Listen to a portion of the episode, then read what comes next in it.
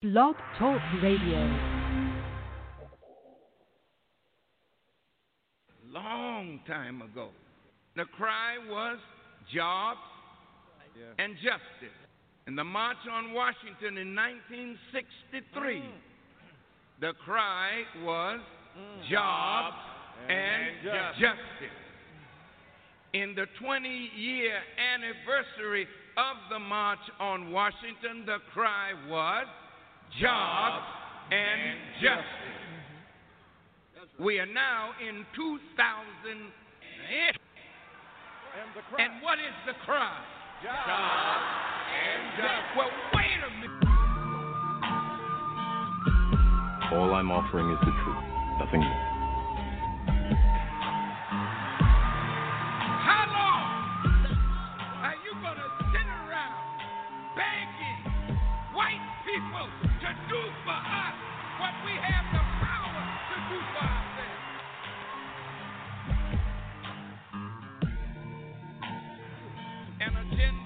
program, a schedule, a timetable, a plan, a list, a scheme to accomplish a certain result.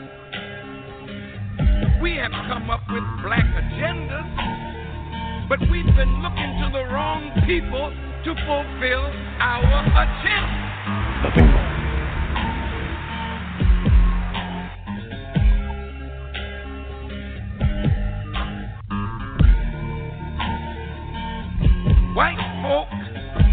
Rich and powerful because black folk worked for 310 years as chattel slaves and got not one day's pay. I could call out the rich and the powerful whose riches have been gotten on our backs, but I'll save that for another time. The point is, the present generation of whites did not do this. But the present generation of whites are in their privileged position because of what a former generation of whites have done. Nothing.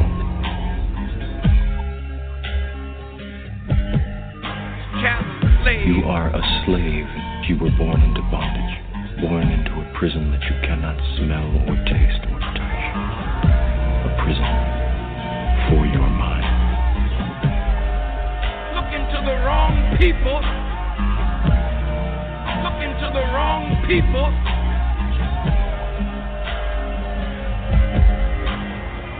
You are a you are a sl- slave.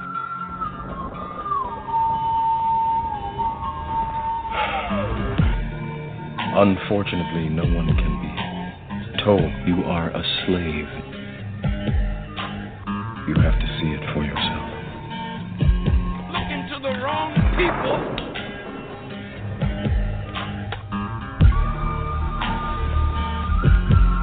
This is your last chance. After this, there is no turning back.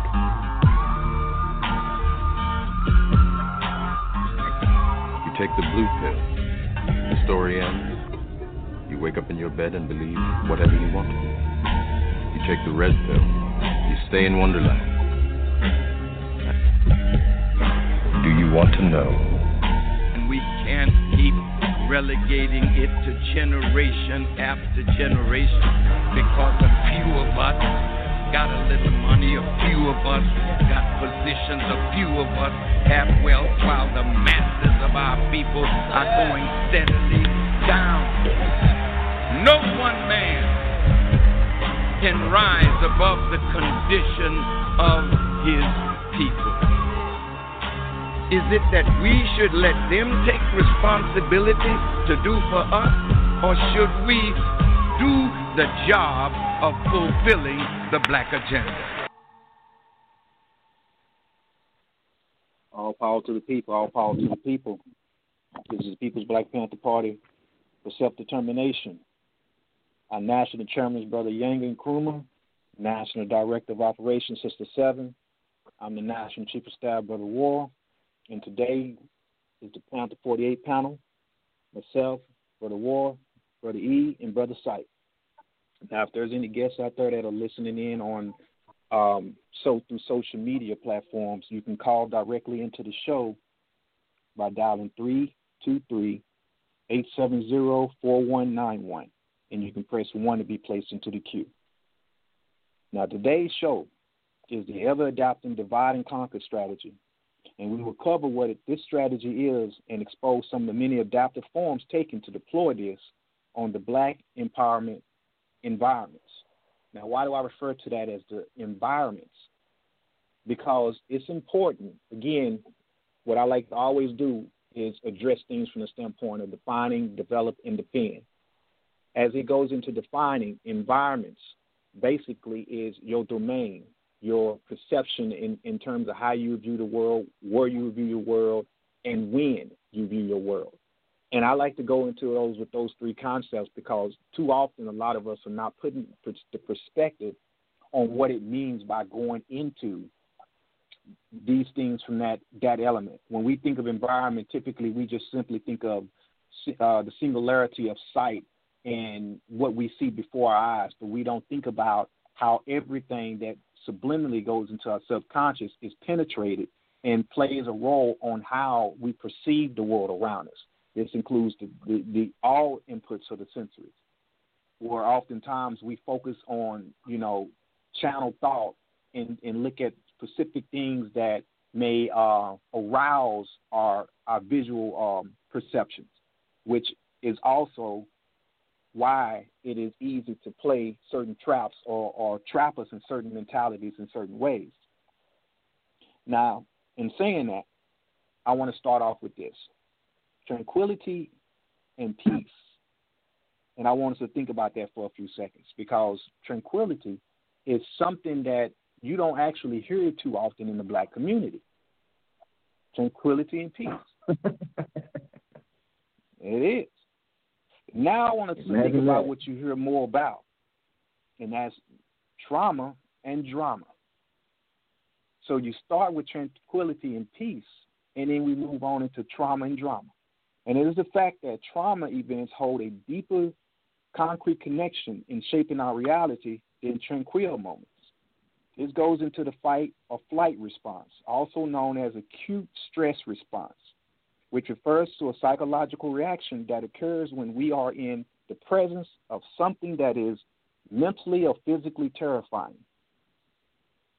The term fight or flight represents the choices that in ancient times people faced regarding danger in their environment, which is why I started off talking about the black empowerment environments. They could either fight or flee.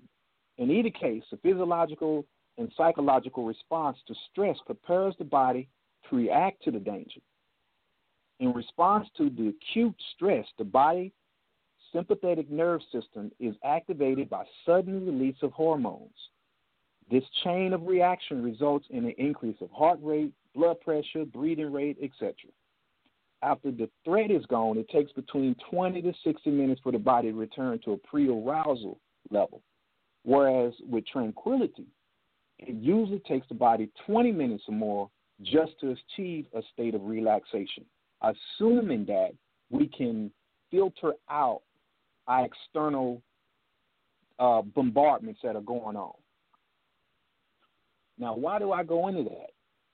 Because this breakdown is important because it sets the tone for the triggering response that naturally occurs, which can be used against us, each and every person, to execute a strategy known as divide. Because what we're talking about here is the aspect of how it is so easy to keep us in this way. In order to achieve separation of critical thinking, a breakdown in the continuity of reason must be achieved on a perpetual basis to onset the psychological disconnect with rational behavior. So, in other words, I have to create a pattern of this trauma, drama, constant repeat, trauma, drama, constant repeat. And at some point, this will become a habitual pattern. A divide and conquer strategy, also known as divide and rule strategy, is often applied in the arena of politics and, and sociology. In this strategy, one power breaks another power into smaller, more manageable pieces and then takes control of those pieces one by one. In order to successfully break up another power or government, the conqueror must have access to strong political, military, and economic machines. The controlling political and social agenda trifactor, this is important here, is comprised of the following three techniques, at least. One of those techniques I refer to as polarity drive. We're talking about the divide and conquer as another one, and then the transformation of conquest is a third. Utilizing these three methods in synchronized formats allow those in power to continue to dominate without the loss of momentum as the masses of people face high mental casualties through zombification with a daily dose of barraging fear based tactical imagery and whispers. Now, let me break down the imagery and whispers real quick, and then I'm going to turn it over and let the other members of the panel before they dive in and we'll go back and forth. Imagery being the dumbing down of the cerebral cortex and the calculated slow pacing of brain use and the trap of linear thinking.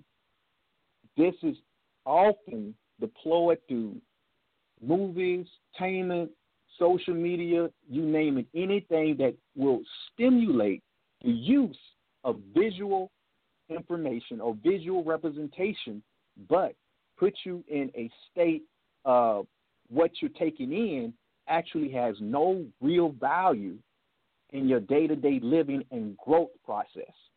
That's the key.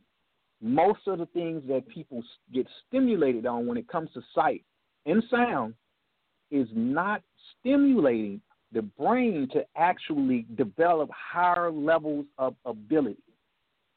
What it is doing is zombifying hmm. Our use of our uh, cerebral cortex.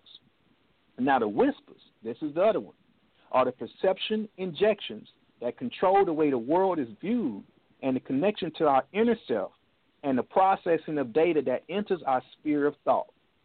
So you take those two things right there, and they're applied across the board in an ever ongoing conquering divide um, strategy. Now, brother E or Sight, which one of y'all want to jump in on this next? I'm wondering if Sight has any uh, little stories that he'd like to share with us that he may or may not have shared with us earlier at some point about something along the lines of uh, five percent and watchtowers and that sort of thing. I'm a little bit curious, bro. oh man, brother, E you a mess. Uh, I don't know what we're gonna do with you, uh, but uh, since you decided to, uh, since you decided to throw me under the bus in such a way, I guess I do have to go on and speak. I guess I do have to go to speak on it. well, today our subject matter is uh, the, the divide and conquer strategy. And and before I get into the stories that that you were speaking about, I have to ask this question: Why does it work so effectively? I mean, people wouldn't be steady using this. This is a strategy that has been used for hundreds and hundreds of years. You could even see it in the Art of War by Sun Tzu. In the Art of War by Sun Tzu, it says to make sure that he does not be able to unite or connect with his with his allies. It's a create a division between them. So this this you got to ask yourself whenever we're trying to deal with uh, uh, combating any kind of weapon that is used against us in our struggle to be self sufficient, we got to ask ourselves, why is this weapon used? Why is it so efficient? What what is the thing about it that makes it such a good strategy? You know, and that, then that's the question I want to ask. Maybe one of you brothers, maybe one of the callers can answer, cause cause I've been looking at that all day when we decided to make this our subject matter. Why does this strategy work so well? Oh, is that a real question? I thought that was that is a question. Nothing rhetorical about it. Oh, my bad. because it's human nature. We live in a in a in a, in a reality of or a reality, I guess, where separateness is the, the theme of the day from the time we come into this world, and so it plays on a deep-seated fear of separation and and plays that to to its advantage, you know, and you know it being an emotional uh, a conquest, an emotional endeavor, it's not difficult to do because the masses of the people are never developed, you know, emotionally to the degree in modern times anyway, to the degree that they need to be in order to to to uh, uh, maintain uh, a unified situation for you know however long. So there's always that that possibility because it is such a primal primal. Uh, uh, it speaks to a primal uh, uh, um, position or a primal fear or a primal um, expression, and that's that of of the separation. That you know on the spur of the moment, that's about what you're gonna get from me. War might have more. Yeah, I got one. I got one for you. I got one for you, and I use this when I go into my um, dysfunctionality class that I deal with, and that is for every child that is born into this world, the first thing that happens is that umbilical cord is cut. At that moment, you're dealing with the first physical experience of separation. Right behind that umbilical being cut. Did you say the umbilical cord was cut? Did you say that part? No, I said that our first experience was that of separation. Don't be. I get that. Now I'm elaborating on what that means, brother. The elaboration oh. on the experience, okay? Elaborate is that umbilical cord being cut and that behind getting slapped. So what that baby, what does the baby do? The baby cries out, and that crying out is all of a sudden re- re- recognizing that everything that is in rushing into them is experiences that they have never felt, seen, touched, smelled, taste, everything. So all of these rushing in of sensory inputs create that first ingestion of fear. So that fear, like Buddy said, that fear is the first thing that we are exposed to. That cutting of that umbilical cord is that divide. So what we're talking about is just basically, from a natural law perspective, is basically utilizing that first experience that we have coming into this physical realm as a weapon against everything else that you do in life, effective of those people that are in power. That's it. I just wanted to further elaborate on what he said. he, said you were cheating. yeah, that's right take my shit. You didn't, you didn't make it visual. I had I had to bring the visual the visual imagery. Remember I talked about imagery, the visual imagery to it. Well, I'm trying not to eat up all the time. It's Psych's time. Go ahead, Psych. Well, well, well, since we, the thing is, okay, if it's a strategy that's used so effectively against us, and according to both of you brothers, it's so effective because it's so natural then what is the how do we combat it? How do we deal with it? Why are you playing? Cause okay, look, look, look. See, I was trying to let you get yours in because I know I may be prone to, to, to be a little long winded. Like to, be a, to be very verbose. to participate right. in an extreme amounts of verbosity. Okay, well I'm about to get my verbosity on. All right, take off then. So essentially, the bottom line, period. So racism, white supremacy, what it actually has done, and we never really get into it a whole whole lot, but what it really has done is to take European culture, ideas, morals, values, all of that, and superimpose them on everybody else to put themselves in the supreme position. And and there's this idea that I was watching some YouTube crap about um, um, posing the question: Is European uh, culture superior? And of course, European scholars say yes, yes, it's, it's superior, superior, superior. But the idea is that all cultures are equal they're only superior to, if they're superior at all, they're superior in the eyes of the people who practice that culture, which Europeans are really the only ones who push that to that degree. But the essence of what European culture is, the bottom line, ground floor, bottom, bottom, bottom, bottom, bottom, bottom, permeates every single aspect of everything they think, say, do, feel, everything from God to, to booty to, to, to money to land to everything. And that's the concept of the little I. They are convinced that their individual experience is primal, it's premium, it's the absolute be all and end all. That we are individual existing and believing in the separation. They believe that we're all separated. And so whether it's individual land rights, whether it's you know, uh, whatever treaty gets broken. Well, that wasn't us. That was them. My ancestors did that, not me.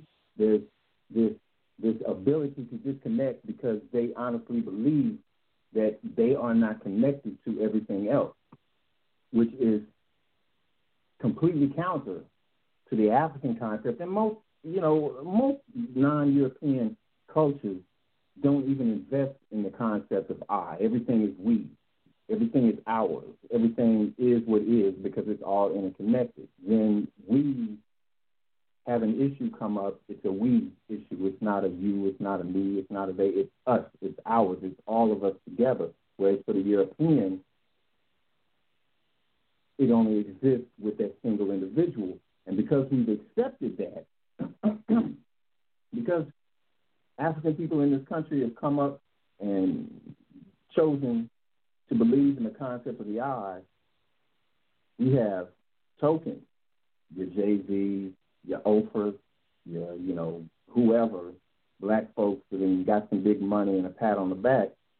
These individuals are put out there, and they're put out there in a way given to us, and we swallow it and drink it down and take it for reality.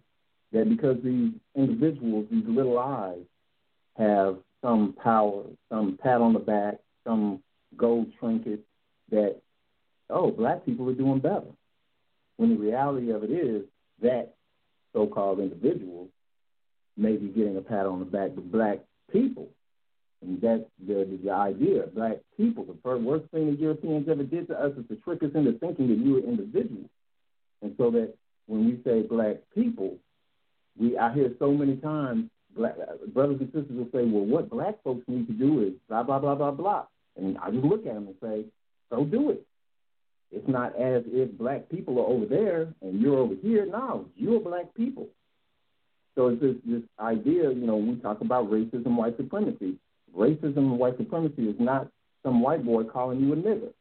That's just his opinion. That's not racism, white supremacy, because it's not an individual endeavor. It's not an individual thing. It's an entire group posed, poised against another entire group or other groups. But we've been made to believe and accepted the belief all of these things exist on an individual level as if individuality actually exists.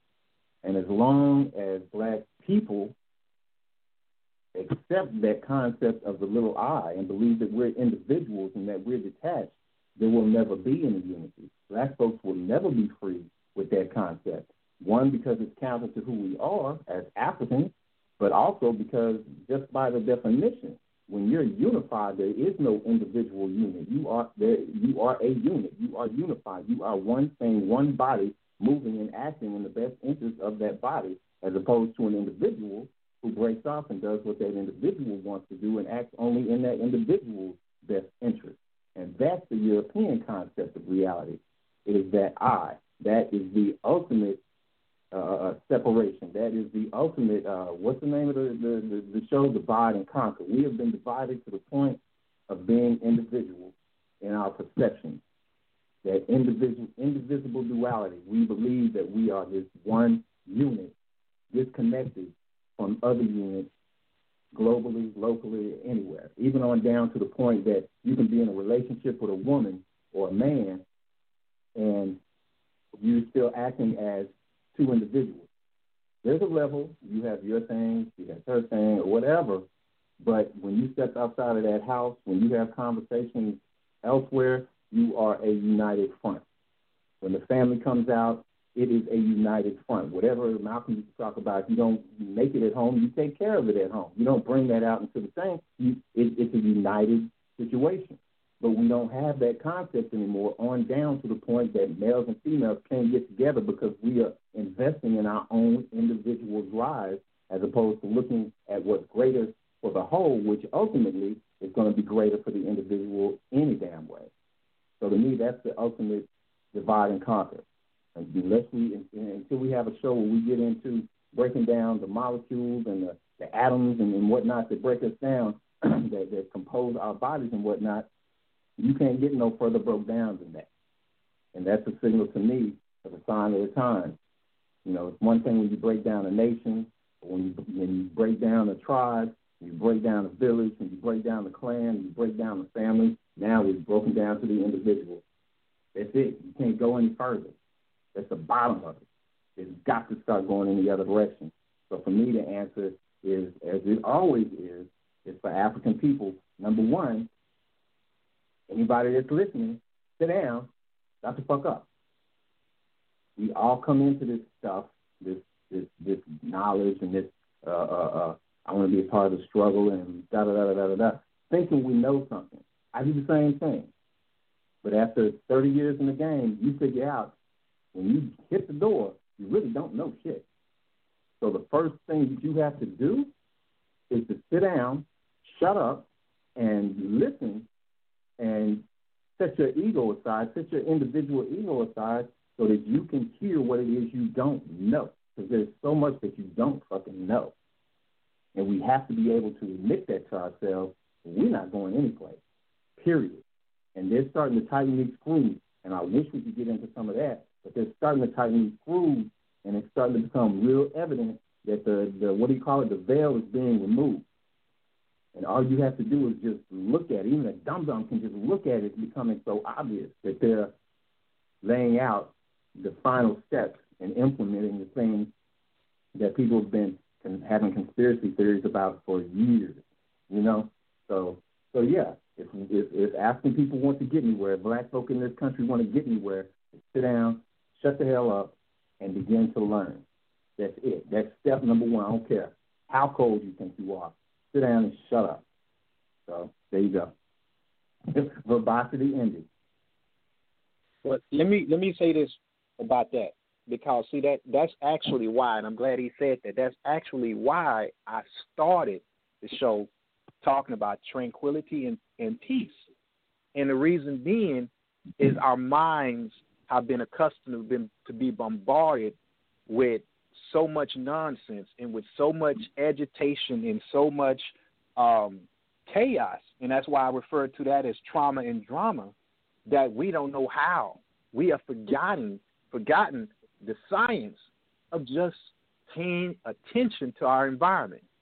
That's why I also went into saying the uh, black empowerment environment, because most of us have, have grown numb to actually paying attention to our environment.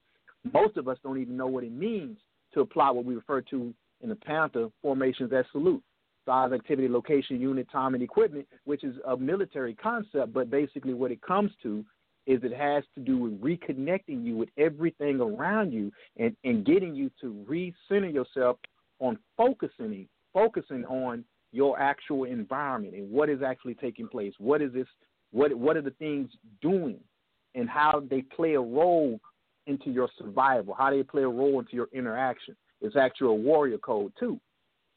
But from that standpoint, since most people don't know how to not have the restless knee syndrome, as, as we so to speak, with it from a mental perspective, it's it's like it's crazy. It's like asking them to sit down and listen and pay it and actually pay attention.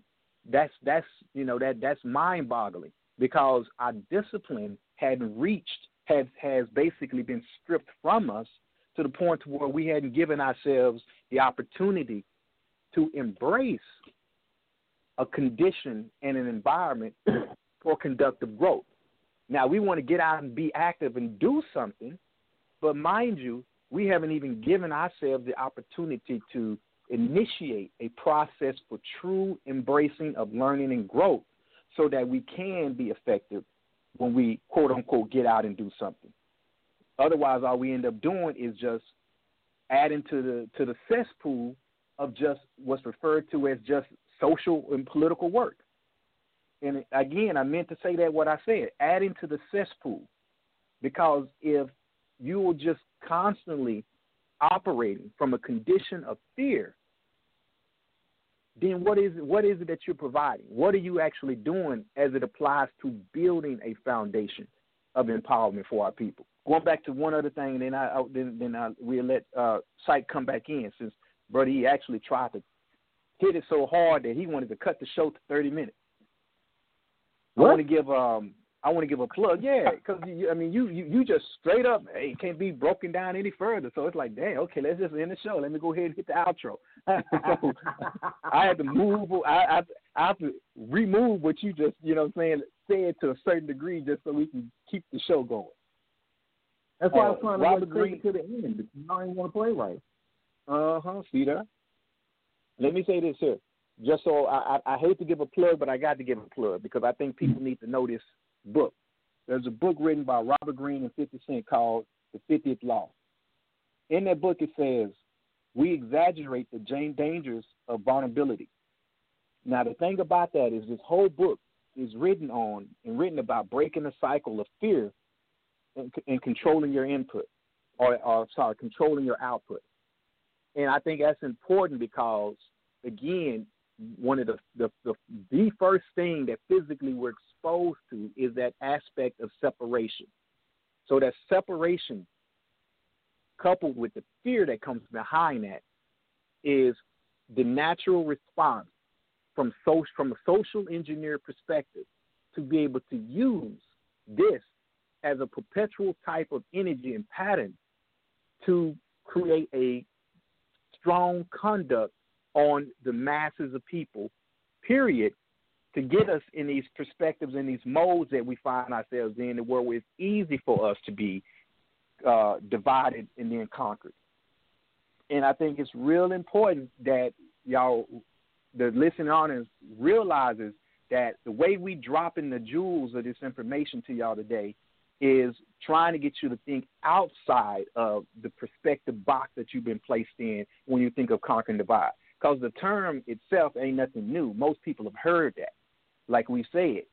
But the deal is, is, is how it is deployed and how easy, because we want to connect the dots to get you to recognize that your natural tendencies that were uh, basically embedded within you as a result of a physical birth mind you, the process and way we do a physical birth is is an automatic weapon and an automatic tool that can be used to further propagate how you will live the rest of your life.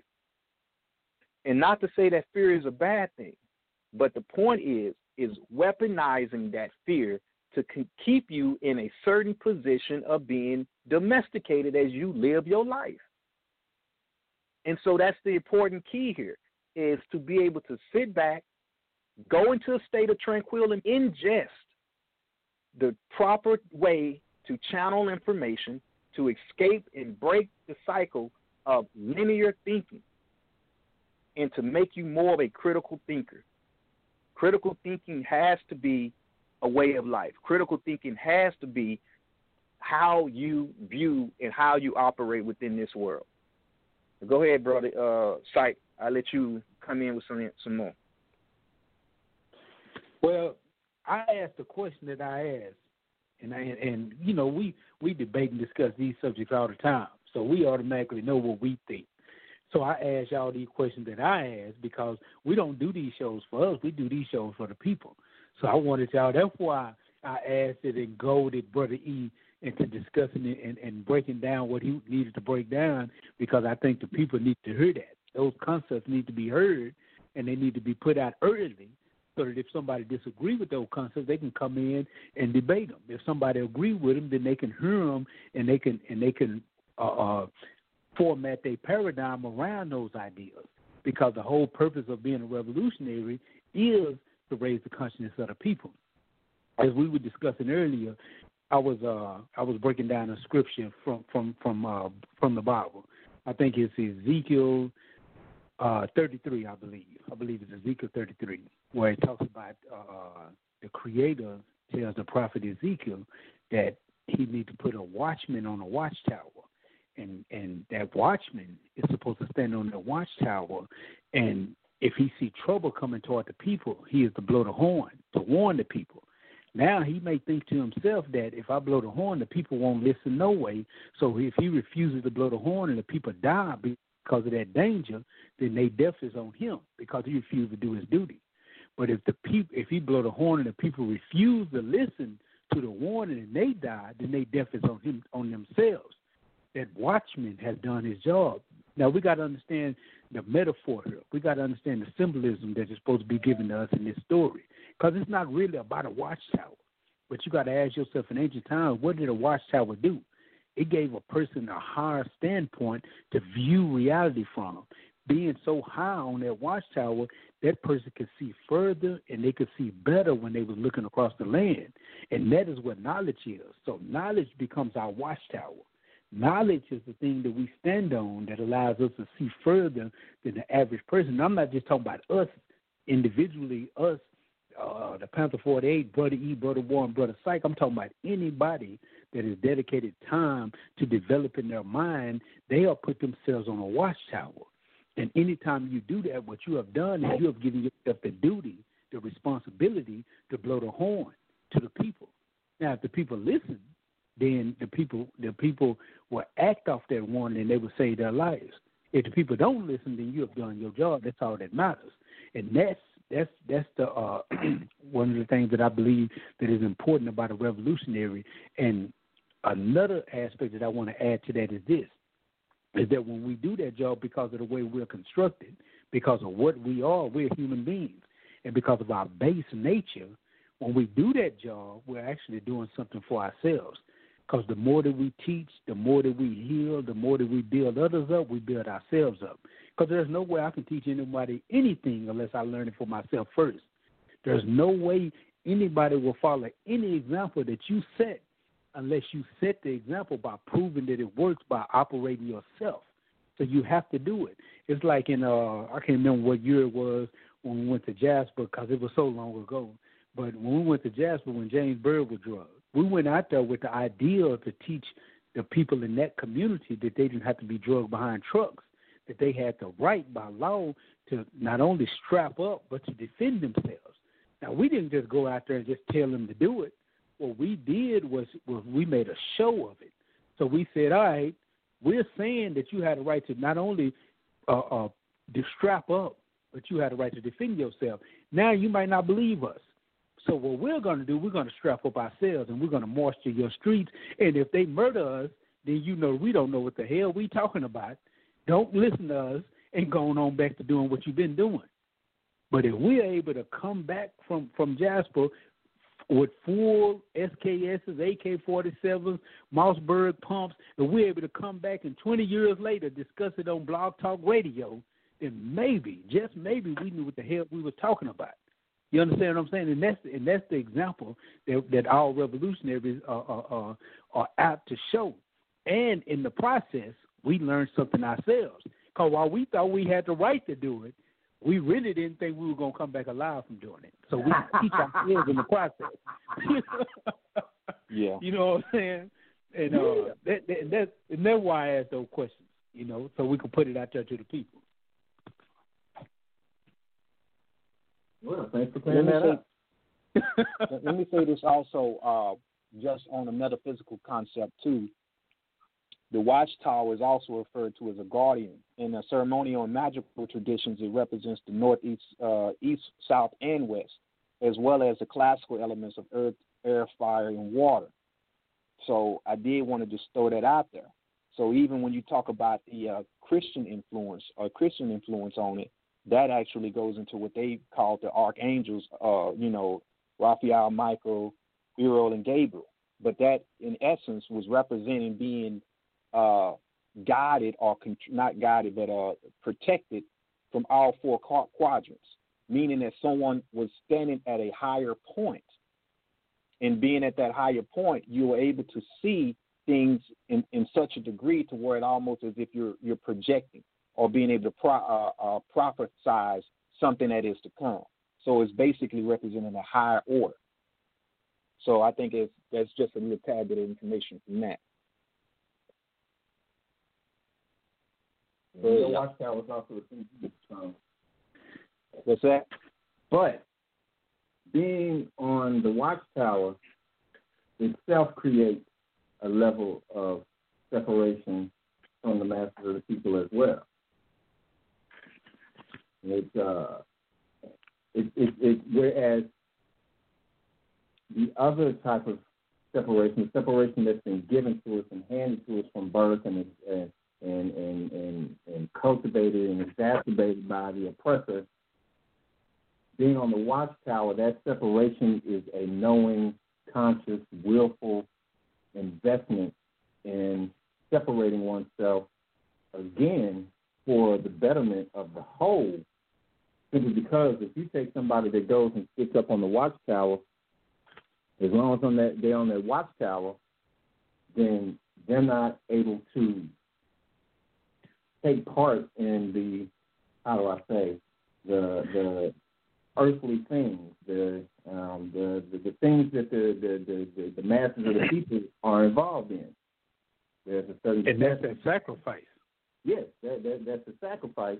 Uh, Yes. uh, uh, and that's the the uh, at the same time that that that sacrifice, the separation is is that you know is created by that sacrifice. Um, Yes.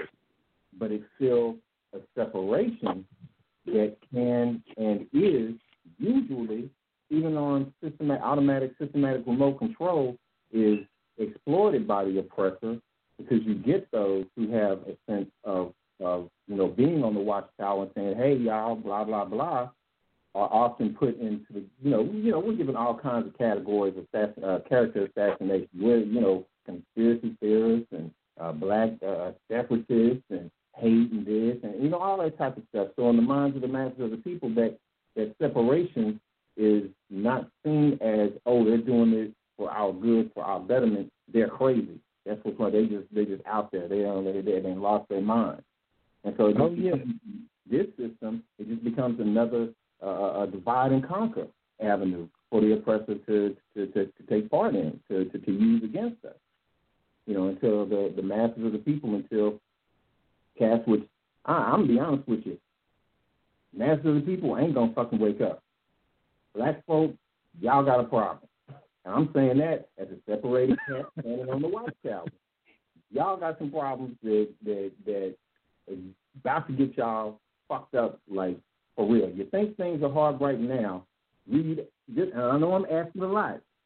Read an article or watch a YouTube video. Even easier. They don't. You know, I try to put them on Instagram, but don't nobody be thumbs up in that shit. But a, a, a, a YouTube video about what's going on in Venezuela, how people have to carry backpacks full of money just to buy some groceries because the value of their money is in the toilet. Because the government and the forces that be, this government, that government, other governments, have trashed the value of their dollar and now the masses of the people are suffering even more. So while a lot of us think we have it rough, a lot of us think we have it good, things are about to bottom out. So if there's no healing of this separation, or at least an acknowledgement and appreciation, you know, you can be separate and appreciate. It's like the watchtower cat up there on the watchtower. He can be separate. She can be separate, but the masses of people at some point have to get to where they value that shit so that it it, it it's not, not for nothing so that it does some healing and some good in the community. But my outlook is bleak. So I'm gonna raise my quail and do what I do. raise your raise Well- your quail. That, what, I'm raising quail as a part of my homesteading to be more self sufficient. Got my rabbits, I'm going to get my quail tomorrow. I got my garden. So yeah, I, I, I don't have a community to build it with, but I'm gonna let y'all know. I'm put this out, out to all African people everywhere around the world. If they destroy all y'all, go to the grave, knowing and understanding it's okay, because I'm still gonna be here, and I'll carry it on. Black power. Brother War, where you where you find this guy at War? the gonna depths make it and the bowels of the movement came Brother E. Well, let me let one motherfucker with the red, black, and green flag in his backyard. Everybody else gone. I'll still be here. I'll keep the name carried on. Just make sure that red flag and That's green flag is not is, is not visible through the satellite imagery. Okay, just make sure that. Let, let, let me say this. Well, one of the things that I think people on, on, on some of the notes he talking about that um, that we have to distinguish is the difference between isolation and separation.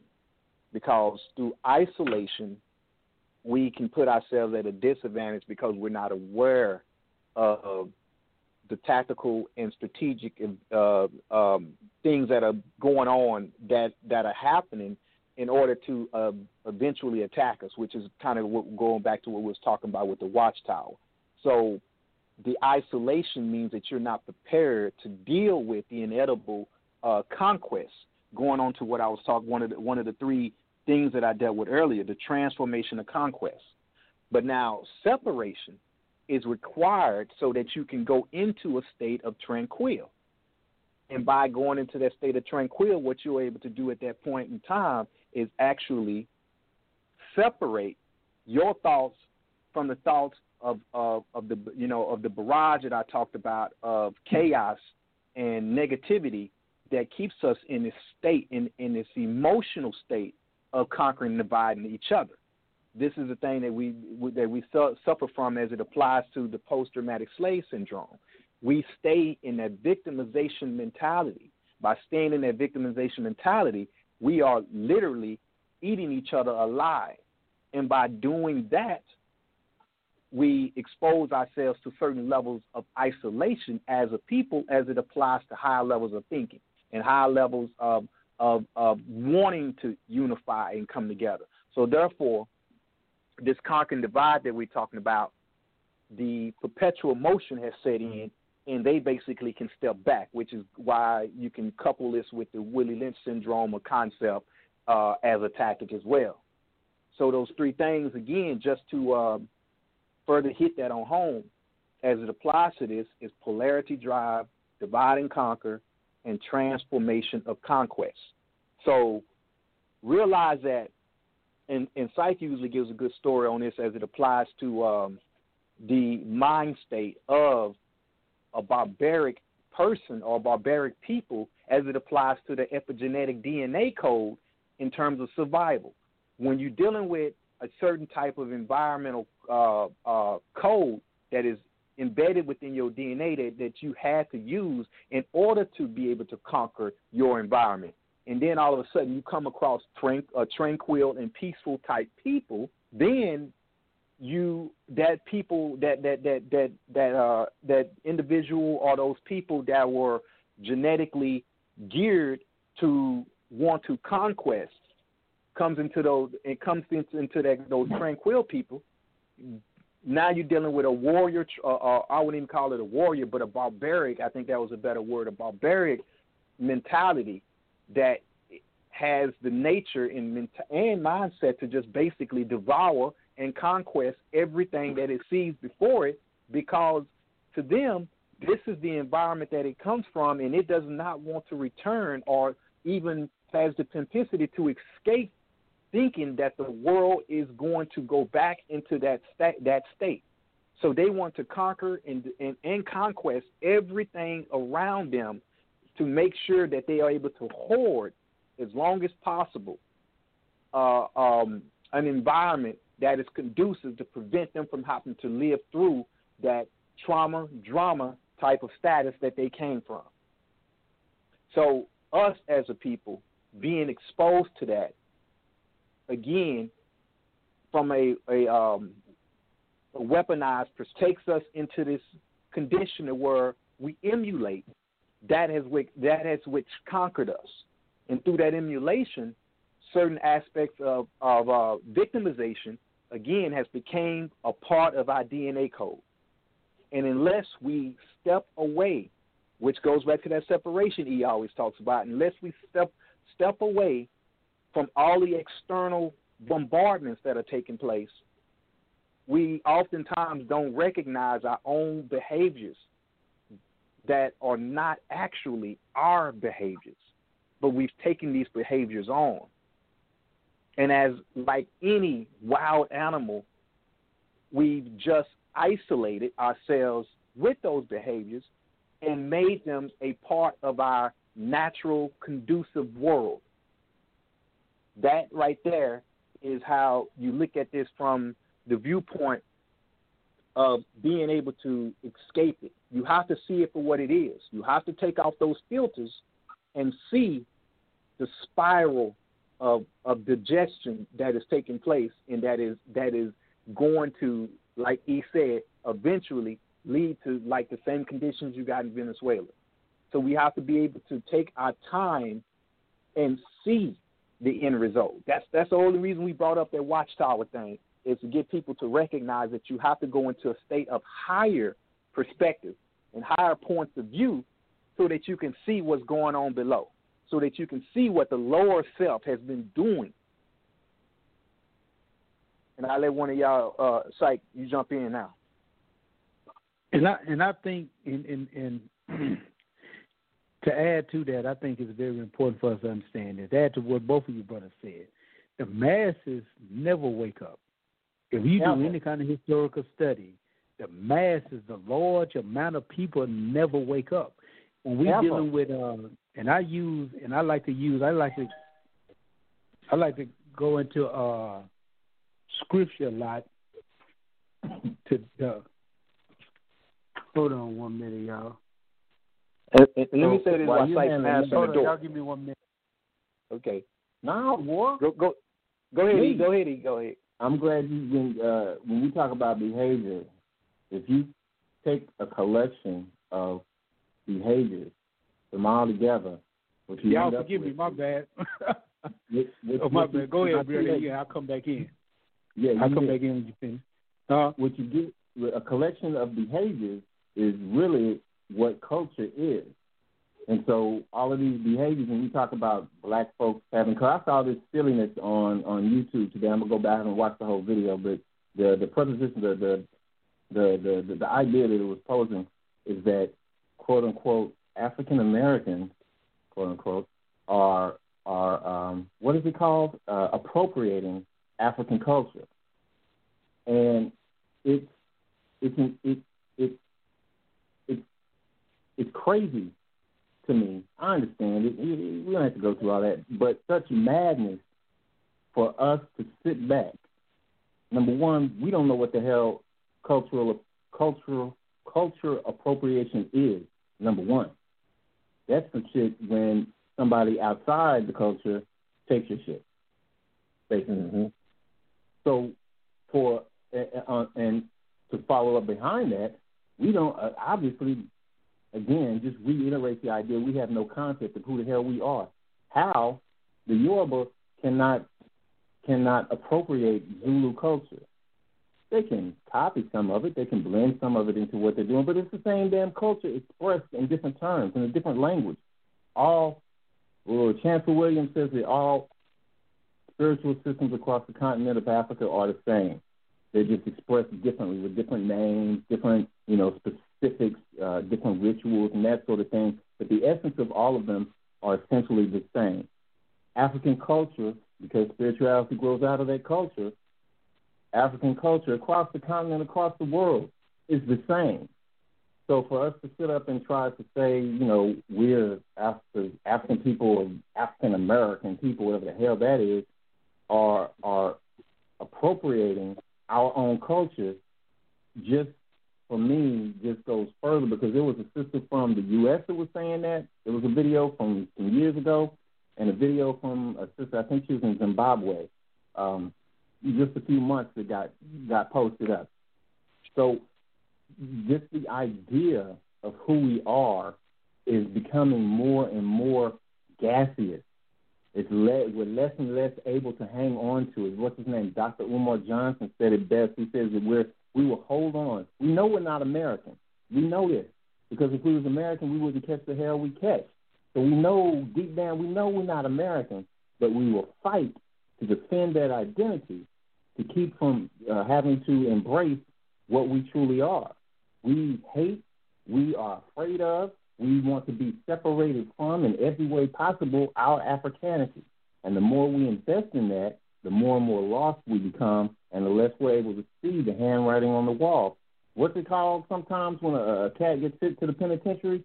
Like, don't they say uh, uh, he got sat down? Ain't that something y'all say? Yep.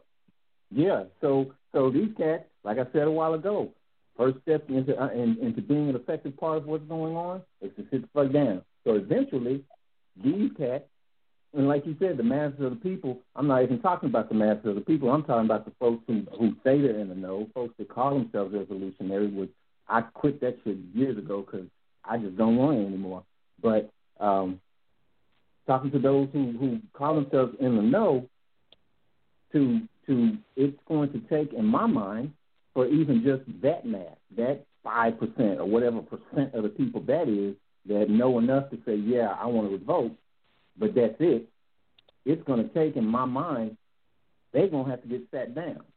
When these cats start coming, when the government starts, and like I mentioned off the air earlier, Qantas Airlines is this international uh, airline. It doesn't. Most of us don't ain't never heard of it, but it's huge. But most of us ain't heard of it because it's international flights. So it's not not like from the U.S. to Puerto Rico or the Bahamas. I mean, from you know Britain to Australia to Africa to Russia. Those type of internet, real movement type of international flights. They stated and have started rolling out a program to require proof of vaccination for COVID in order to book a flight on their airline. And the International, um, uh, was it Air Transportation Authority Association, has is basically the, the, group that that that that's supposed to be nonpartisan, nonprofit or whatever that sits up and and sets out the norms and the protocols for international air traffic. They've come out and said, yes, this is going to be the new norm. So it only takes that initial something you know, it's just like the uh, what do you call them? The self checkout years and years ago. All of a sudden, mm-hmm. one popped up in Walmart, and people looked at it and it's like, oh, that, that's kind of cool. It was a novel novel idea. You check out and bag your stuff up, and and that was kind of cool. So everybody, you know, I know I did. I was like, yeah, I'm bag my get on, I get on out of here. Now realizing that even in that moment, we're actually doing the work that they pay the cashiers to do. So I'm doing free work. Okay, whatever. But over a period of time, those self checkouts have become more and more the norm. You see fewer and fewer checkout people in, in Walmart or wherever else, uh, uh, uh especially Walmart, because you know that's that's where black folks shop. Um, at, at the Walmart, you see fewer and fewer people, uh, cashiers, and more and more of these self checkout specialized checkout. You got the long belt, you got the little short staging area when you got 20 items left. You got the really big, heavy duty ones for, you know, when people get their food stamps and they got to spread out because they got three baskets of food and shit. They got all different types of uh, self checkout services going on. So they got all of these customers doing free work, you know, the work that the cashiers used to do. Um, so slowly but surely, those have begun to take over. Now, what I've started noticing is more and more of these self checkout lines are card only. Sometimes mm-hmm. they're card only, sometimes they'll take cash, sometimes they don't.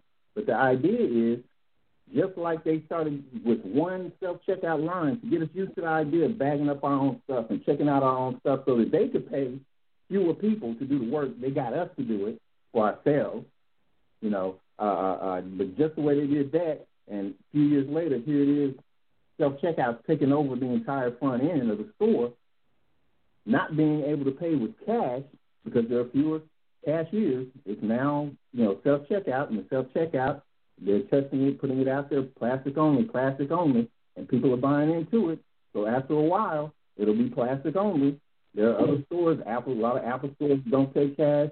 Uh, what do you call it? Uh, I went to mail something to, to War not too long ago. FedEx wasn't taking cash because you know COVID. Yeah, you don't want my money because it might have COVID on it, but you're going to take this box. Okay, whatever. But the idea is that they're implementing it slowly, slowly, slowly, like they've done all the time. White folks are very patient. They will do this shit over generations to get their objectives accomplished. But slowly, slowly, slowly, they're starting to put it out there. And as these two things come together, uh, you got your your plastic only, and these vaccines that you're required to have. There's going to be a meeting point where you have a plastic, a chip, or a card, or whatever that's got all of your information on it. It's already being splashed out and tested on folks here and there, but over a period of time, this is what they're implementing. And as they crash the economy, which they're doing on purpose, and and and y'all voted for Joe Biden, so you know this is your bullshit. y'all get everybody that voted for him. Congratulations, because he's already talked about and he's already talking to to, to governors and, and other heads of, of the states in this country about a, a more unified approach to social distancing and, and mask mandates. So it's coming. Your boy you voted for because voting is great. He's already putting into motion the next step so that you can be uh, cold and, and, and, and, and like cattle moved into the pen and sat down for a minute. And when you get sat down because you violated the, the mask mandate or you uh, uh, uh, ain't got your vaccine papers on you or whatever it is, when you get your ass sat down, then you're gonna know. Then you're gonna know. And when when that when you had that epiphany, remember you heard it here first. Panther 48 told you so. I'm, my bad. Go ahead. I told you this brother was very verbose. my bad. We need to we need to make a whole show and just let him just talk though. I'll be do. I'll be reading newspapers and watching the news constantly, bro. I'm here by myself, so I'll be investing almost 24 hours a day in information per my job as I was uh, uh what do you call it drafted into war. So if you get all of this coming up out, it's your own fault. I got to put it someplace. Well, I'm, I'm gonna add to what you just said. I'm just gonna add a little bit. I ain't gonna go as hard, but back to what I was trying to say before I was so uh, rudely interrupted is, and it's gonna add to what you just said. It's gonna talk about what you just said because you just talked about a small percentage of people that become aware that that changes need to be made, but even those people need to have a need to sit down and listen, need to learn and be educated. But the point I was getting at when I was saying that the masses never the masses never wake up, because when you use the word mass, you're dealing with the full majority. You know what I'm saying? And, and and and I hate to always use these examples, but I have to, and the reason I have to is because we live in a Judeo-Christian society, and these are the books that people claim that they believe in uh, Elijah Muhammad once said that uh, they asked him why did he teach from the Bible up most most of the time, and he said he was a Muslim. He said because the Bible is the graveyard of my people, so that's why I got to that's why I got to dig them up at. But but to use the Bible, if you look at the story of Jesus, Yeshua ben Yosef, if you look at the story of the master builder, this guy was basically taken out by three groups: the government, Pontius Pilate and, the, and Pontius Pilate and the Roman government, the religion, the Pharisees, and the masses of the people. The very people he was healing and feeding are the same people that scream crucify him. So the masses are always uh, uh, uh, uh miseducated, misled, deaf, dumb, and blind. And the masses are controlled by the two by the two that I just described first. I said the government and the religious order. The, the masses are always controlled by them. And how do they control them? The government uses fear, and the religious order uses superstition. So the masses are always controlled and dominated through fear and superstition. So the masses never truly always wake up. You only get a small percentage from the masses. Even look at the story of Samson. In, in that in that whole story, Samson, Samson when he's blinded and uh, quote unquote uh, metaphorically the strongest man alive, when when the guy uh, uh, takes out his enemies, he has to knock down two pillars in order to bring down their entire temple. Now, symbolically, those temples represent what I just said fear and superstition, because those are the things that, that, that those in power use to, to goad and control the masses. And it's the job of the, of the, of the poor righteous teacher, the revolutionary, the community activist, whatever you want to call yourself, whatever term you choose to use, it's the goal of that person, of those type of people, to to to educate the masses so that they can stop being controlled through fear and superstition. But as I just said, the masses, that means the, the, the majority of the people never wake up. Only a small group of the people wake up, become aware. Realize that something's not right. Now, now we got to go deep into that because even out of that small minority of people that wake up, only a small minority of that minority wakes up. You know, there's a, there's a saying that only five percent of the five percent of five percent. There's only a small group, or the small group are really one hundred percent uh, uh, uh, about the cause, about the struggle, because it's so you got to understand that that our miseducation, that our uh, that our the, the controls that have been placed on us are so effective that even when you think you woke, you're operating against your own benefit. You know, in in the movie, uh, I forget which Matrix it was. I forget which one it was, one of the three. But in the movie, even Morpheus was heartbroken because the thing that he believed so much in that he thought that would save his people, when he realized that even he had been fooled, even he had been tricked. You know, I, I think it's part two when he when he believed that if he just take the one to the uh when he take the one to the architect, then that would solve all the problems and eliminate the majors. When he found out that was just a system of control, so even he had been fooled and tricked. So, so that's what we have to become aware of that the masses won't wake up, and if you depending on your ability to wake up everybody uh, amongst the masses, then you're going to always be dis- dis- uh, uh, uh, upset. You're going to always be unhappy. You're never going to con- truly believe. What you have to focus on, what, what anybody that has decided to take on this job has to focus on, is their ability to do the job and their ability to wake themselves up. And maybe, maybe in the process of that, they may make up, wake up three, four, five people. Maybe and maybe those three, four, five people may wake up three, four, five people. There's a story in the uh, in the in uh, Revolutionary Suicide by Huey P. Newton, and you know I always quote Huey, but there's a story in Revolutionary Suicide where Huey talks about the uh, the foolish old man that wanted to move a mountain, and he says that the foolish old man he was trying to, he was trying to move a mountain with a spoon, and he said uh a wise man came along and said, "What are you doing?" And the and the foolish old man said, I'm I'm moving this mountain. He said, You can't move the mountain with a spoon. The hell is wrong with you? So the wise man walked off. And the foolish man was steady just going at it. He was steady going at it. And and, and in time he got his children and his children's children. He got his family to participate in the process of, of digging at the mountain with a spoon. And, and and in the process of doing that, then the people in the community were so moved that they started participating in the process of trying to move the mountain with a spoon. And finally, the Creator from the heavens saw that their effort and saw their tireless work and sent angels to move the mountain. The process, the the the, the, the uh, thing that Huey was trying to teach in this story is that it be, it becomes through through constant work. The the, the uh, foolish old man is a revolutionary and through constant struggle of trying to move the mountain with the spoon, finally he touches the heart of the people, and then the pe- people are able to move the mountain of oppression.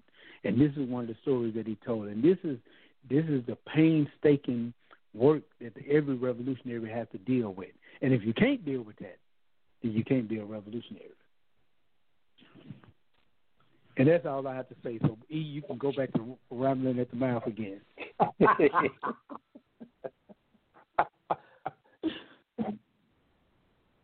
Uh, My bad. Well, nah, let, let, yeah, please go ahead. All right, let me let me just let me just bring uh, another tool of information for the for those for the listening audience. There was a book um, that I was originally to by uh, William Cooper in a book he had called "The Behold the Pale Horse." There's a section in that book that goes into a class of papers called "The Silent Weapons for Quiet Wars."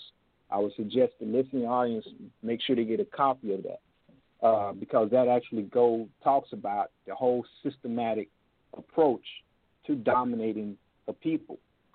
Now, one of the things, even more I think back we have that. when was talking, what's that? I'm saying I think we have that in the vault. Yep, we do. Uh, and that's the Panther 48 vault for those out there listening. Um, one of the things that is brought up in that, going going back to the whole watchtower tower thing that we talked about, and why this is significant and important to represent the overstand that because we're talking about symbology. From that standpoint, there's a section in there called time flow relationships and self destructive isolations. And in that, you talk about three factors, again, which goes into what I refer to as the trifactor. One is foresight flow, present flow, and hindsight flow. And from that standpoint, what what it's addressing is the essence of how time or a awareness of time is utilized as a con, uh, conduit for implementing power or implementing control over a people. This is why I also say that when a person is evaluating and getting to know thyself, they must learn what they are, who they are, and also say when they are. Because too often people become nostalgic in their approach of self awareness. And when you become nostalgic in your approach of self awareness, then you may focus too much on the past of something. And then, especially as it applies to how some people utilize religion as the foundation for dealing with self discovery. Doing so, oftentimes, a lot of religious books have, uh, predominantly, I would just say, as, as as I know anyway, as the Bible has this has this perspective of you don't add or take away because most people refer to things in, in terms of the King James uh, way of doing something. And I, and now, mind you, as African people, we should not be caught up in a King James version or a King James mentality. Period. So that Bible, going back to what I'm talking about, the Bible is crystallized in terms of its approach to deciphering that information. And anytime we as a people or anyone as a as as as a student of, of knowledge of self allows themselves to be crystallized in a format that cannot be added to or taken away from, then you can't possibly deal with things from the standpoint of foresight, present sight, and hindsight flow. You're stuck in hindsight flow. Or actually, should I say foresight flow? Because the whole point of hindsight is being able to learn from the past in order to prevent the future episodes of reoccurring. So, knowing that when you allow your thought to be crystallized, then again, that flows right into conquering and dividing, or dividing and conquering. I'm sorry, dividing and conquering. Because what happens at that course or, or, or that uh, position is that you allow your way of thinking to be broken down to the point to where it it, it ain't digestible because you're stuck in a certain perpetual way of, of, of concentration, a certain perpetual of receiving information. If we're stuck on a certain path of receiving information, but on a natural law scale in concept, we receive information through all of our sensory inputs. And if I am forced, forcing my ability to be able to comprehend and bring to the forefront or the conscious mind any specific type of information or any specific way that information flows through, then right off the cuff, I am limiting, limiting the way my cerebral cortex is going to be able to deal with the hemispheres of the brain as it applies to dealing with uh, the reality that, that I shape. And keep in mind, as we develop from a from from the birth, from the moment you cut that that uh, that umbilical, umbilical cord to you know, to own up as we get uh, get older in our age, then that brain itself, as a muscle, is basically becoming retarded in terms of its approach to being able to deal with the, the real world or, oh, and, and society around it. So we end up with adult adults that are psychological and and and sociological, uh, uh, basically psychologically and and um, just retarded, so to speak or immature. So even though our physical body is itself, and that's the thing we take for granted, is that our physical body does mature and grow regardless of what's going on in our head. Typically, our, our physical body will develop. So we take for granted that our brain, our brain, and the way it operates is also developing at the same pace and the same rate. And unfortunately, that is just not the case. So too often the masses of people take for granted how the brain operates and how the brain moves in tradition to the physical body and its ability to grow and and develop over time. So we become immature in our, our brain functionality as we develop physically. And that immaturity plays out in the ability to be able to manipulate and control that individual as it applies to that. Because you physically look at somebody before they open their mouth, going back to what brother you say, sit down and just listen and pay attention. If a person before a person open his, opens his mouth, oftentimes you don't know how powerful or, or, or stupid they are. You know, they could be this big, muscular, six foot five tall person, and as long as they don't open their damn mouth or, or move a certain kind of way, you don't know what they what how powerful they are. But as soon as they open their mouth, all of a sudden now they start letting you in to what's going on within their brain. And then the weaknesses can start coming out. And that immaturity can start pouring out. And from that standpoint, from from a warrior perspective, now I can start chopping down that six foot five person down to my opponent's size in terms of being able to again uh, divide and conquer and conquest them to the point to where I can defeat them, no matter how big and quote unquote strong they seem to be, because I'm dealing with an immature vessel. I'm dealing with the mind that operates that six foot uh, five mass of muscle and don't know what to do with it. So it don't matter how big that vessel is, if the operator of that vessel is is incapable of operating that that type of machinery, then it, it doesn't matter. I'm not able. I, they're not adapt to be able to to grow or reach a potential that will make them a threat to me. And so the point is is to establish that type of chain, chain reaction from birth. And that's what we have to recognize. And we have to stop allowing ourselves to, again, uh, epigenetics to continue to advance our next generation in a devolved state of awareness as well.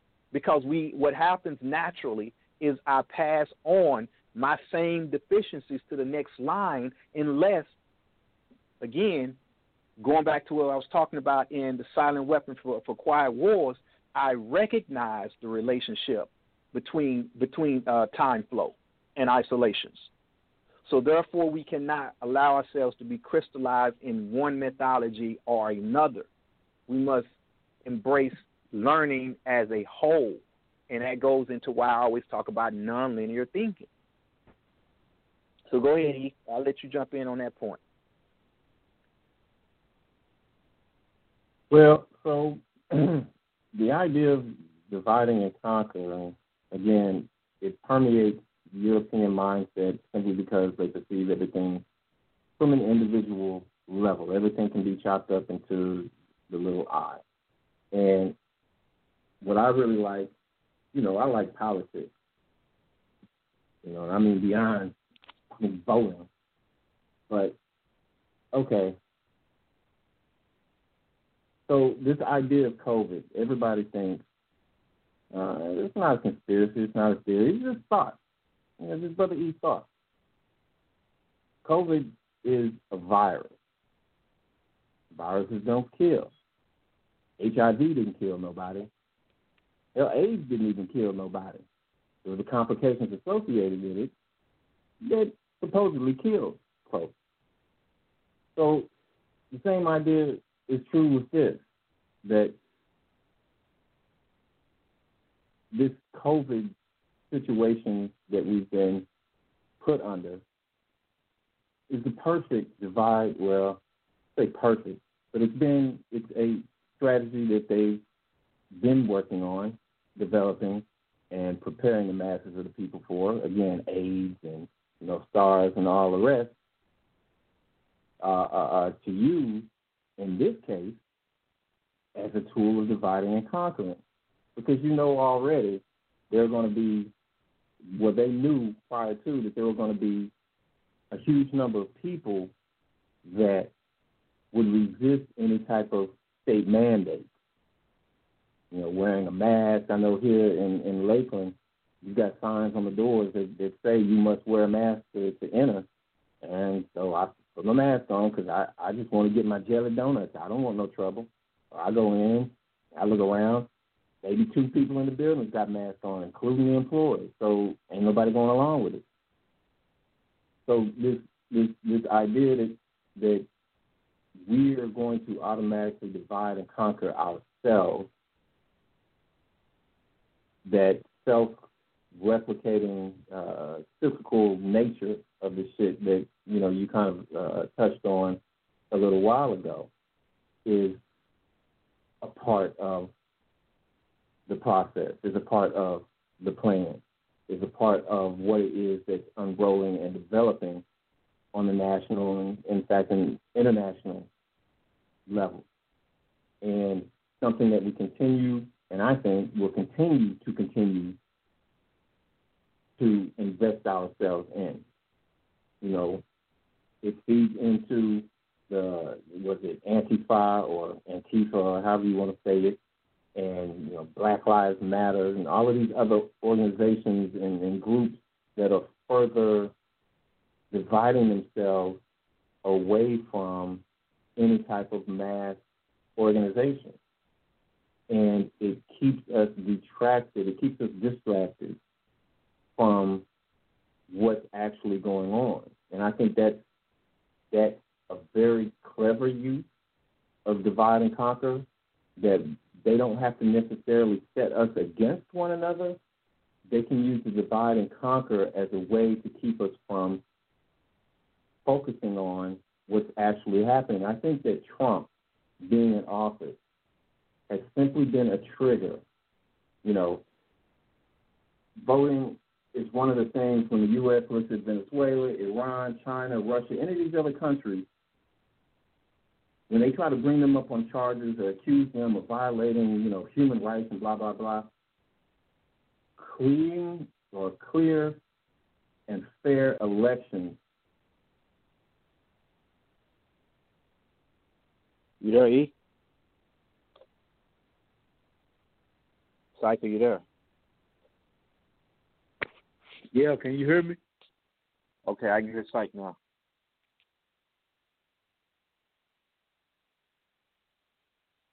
Okay, I think I had a caller that uh,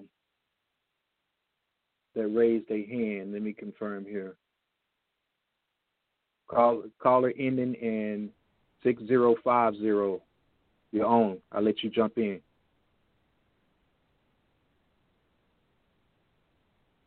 Are you there, caller? Ending in six zero five zero. Yeah, I'm I'm here. I was just listening, uh, just listening to the conversation. Um, good conversation though um, about economics. I think that uh, there's there's some there's some issues with um, black business that need to be addressed. In my location, I'm trying to address them and trying to help uh, aspiring entrepreneurs and uh, business founders. But there's there's some there's some definite needs that need to be met. Um, and one of the problems is that they don't have the correct guidance.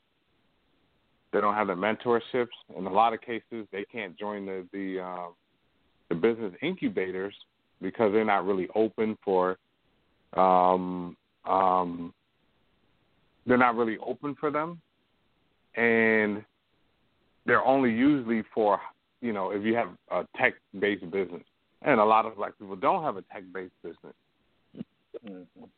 so they don't really have anywhere to go to be uh, mentored, guided, um, to network with other other people who could possibly help them um, so they don't have the resources to kind that other people do when they start their business.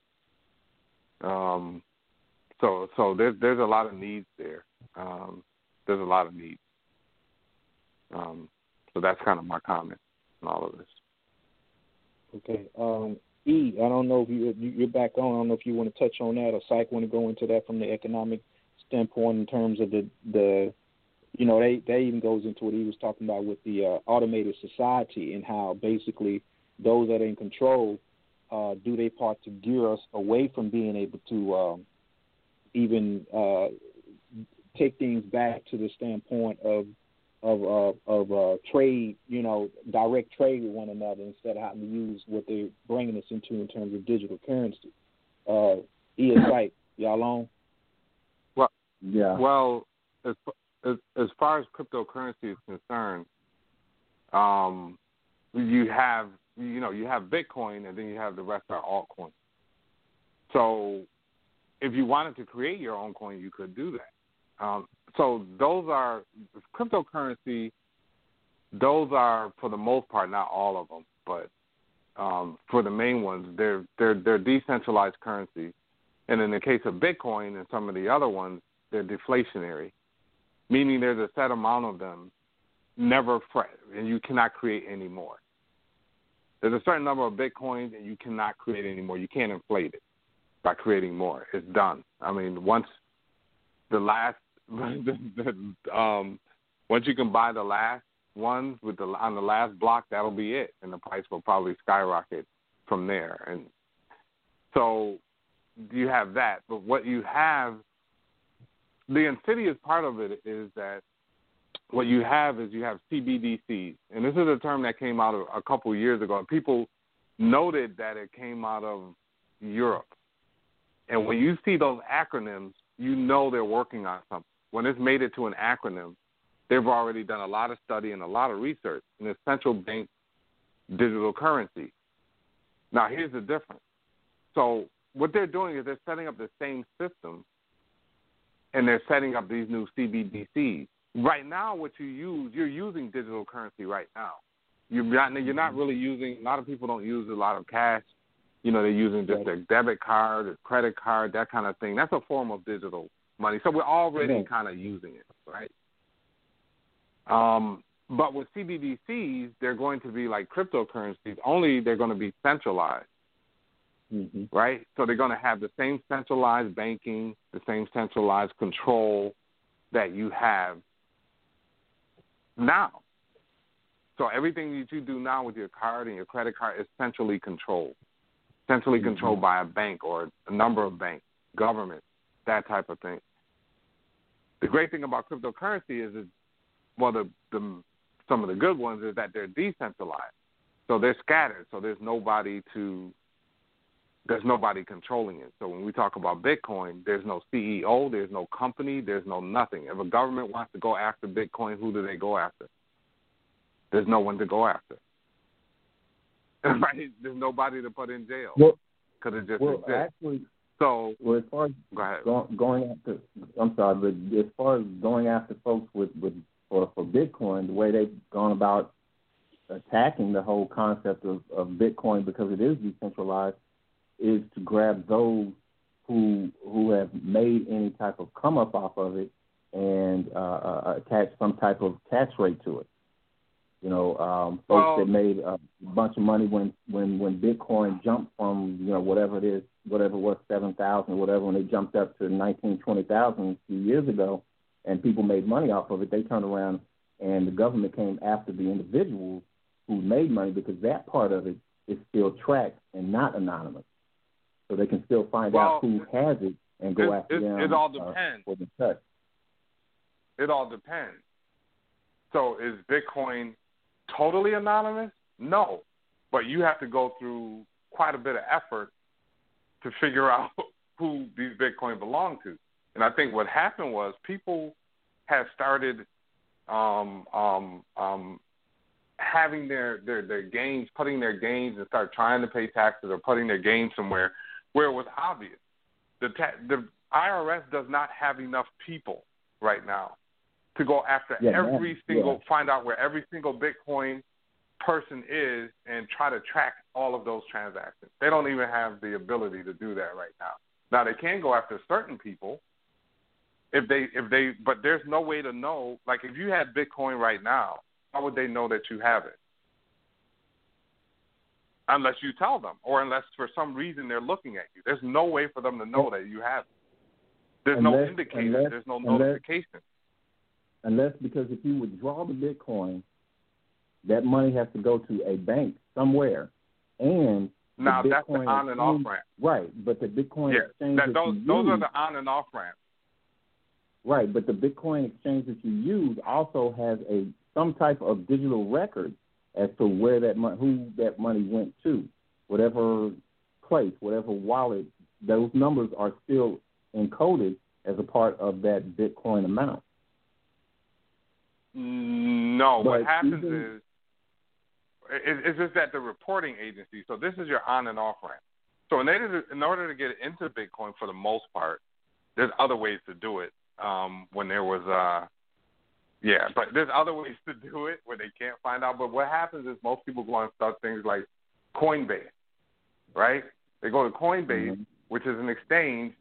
Coinbase has a deal with the government, so they tell Right. your, you know, they do, you know, they have they have the whole KYC thing, and they have to tell, you know, um, who you are, and you have to give all this information or whatever. Hence the rise of now decentralized exchanges or DEXs. So they're starting to get better, and they're starting to actually get liquidity, like Uniswap and some other ones. They're starting to get good liquidity, so you can actually go on there and you don't have to do KYC.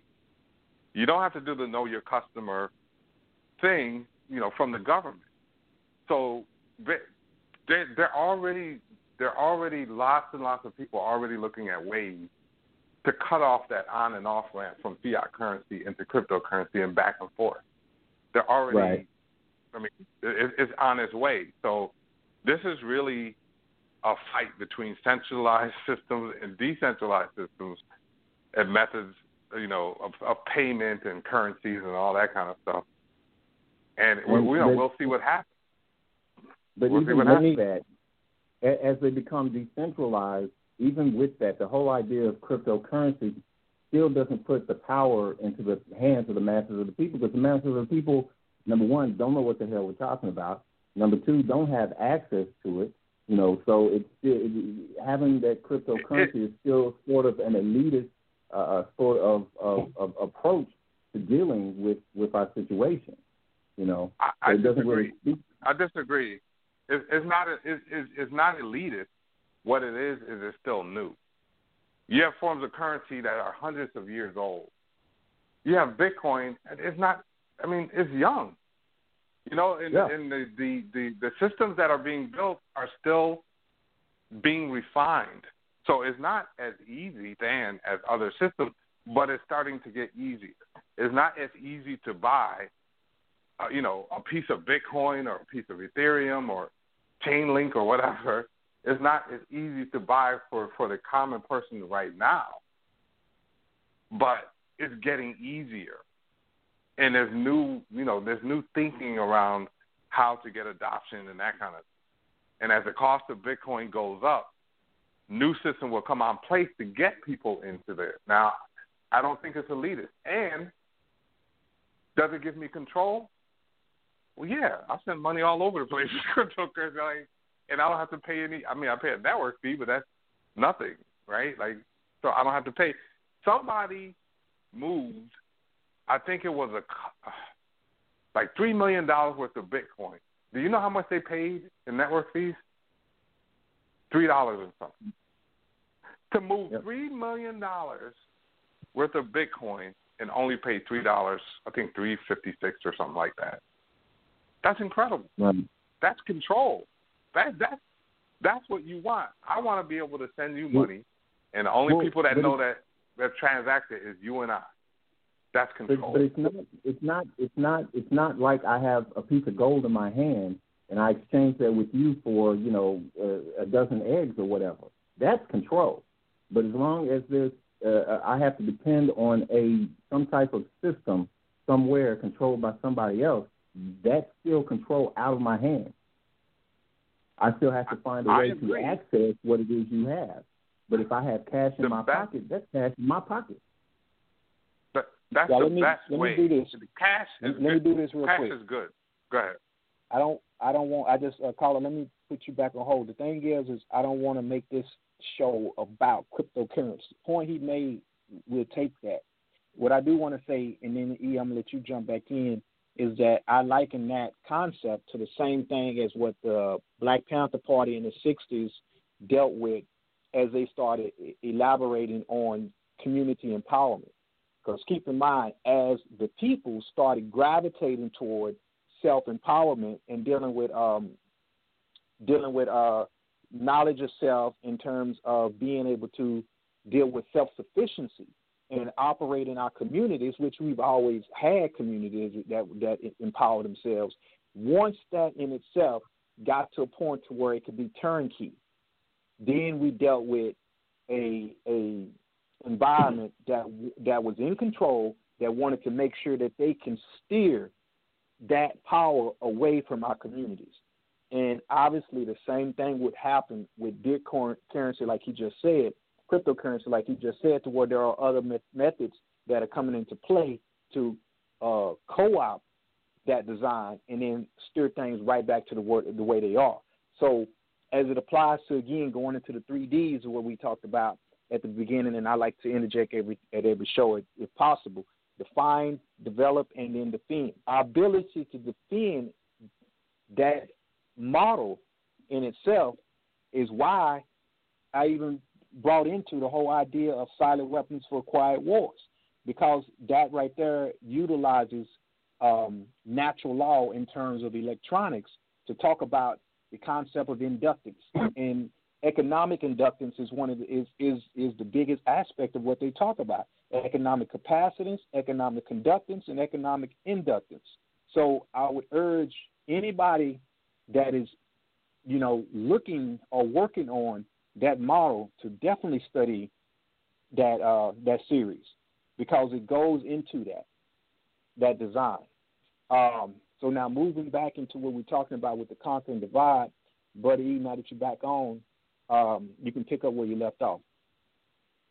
I don't know.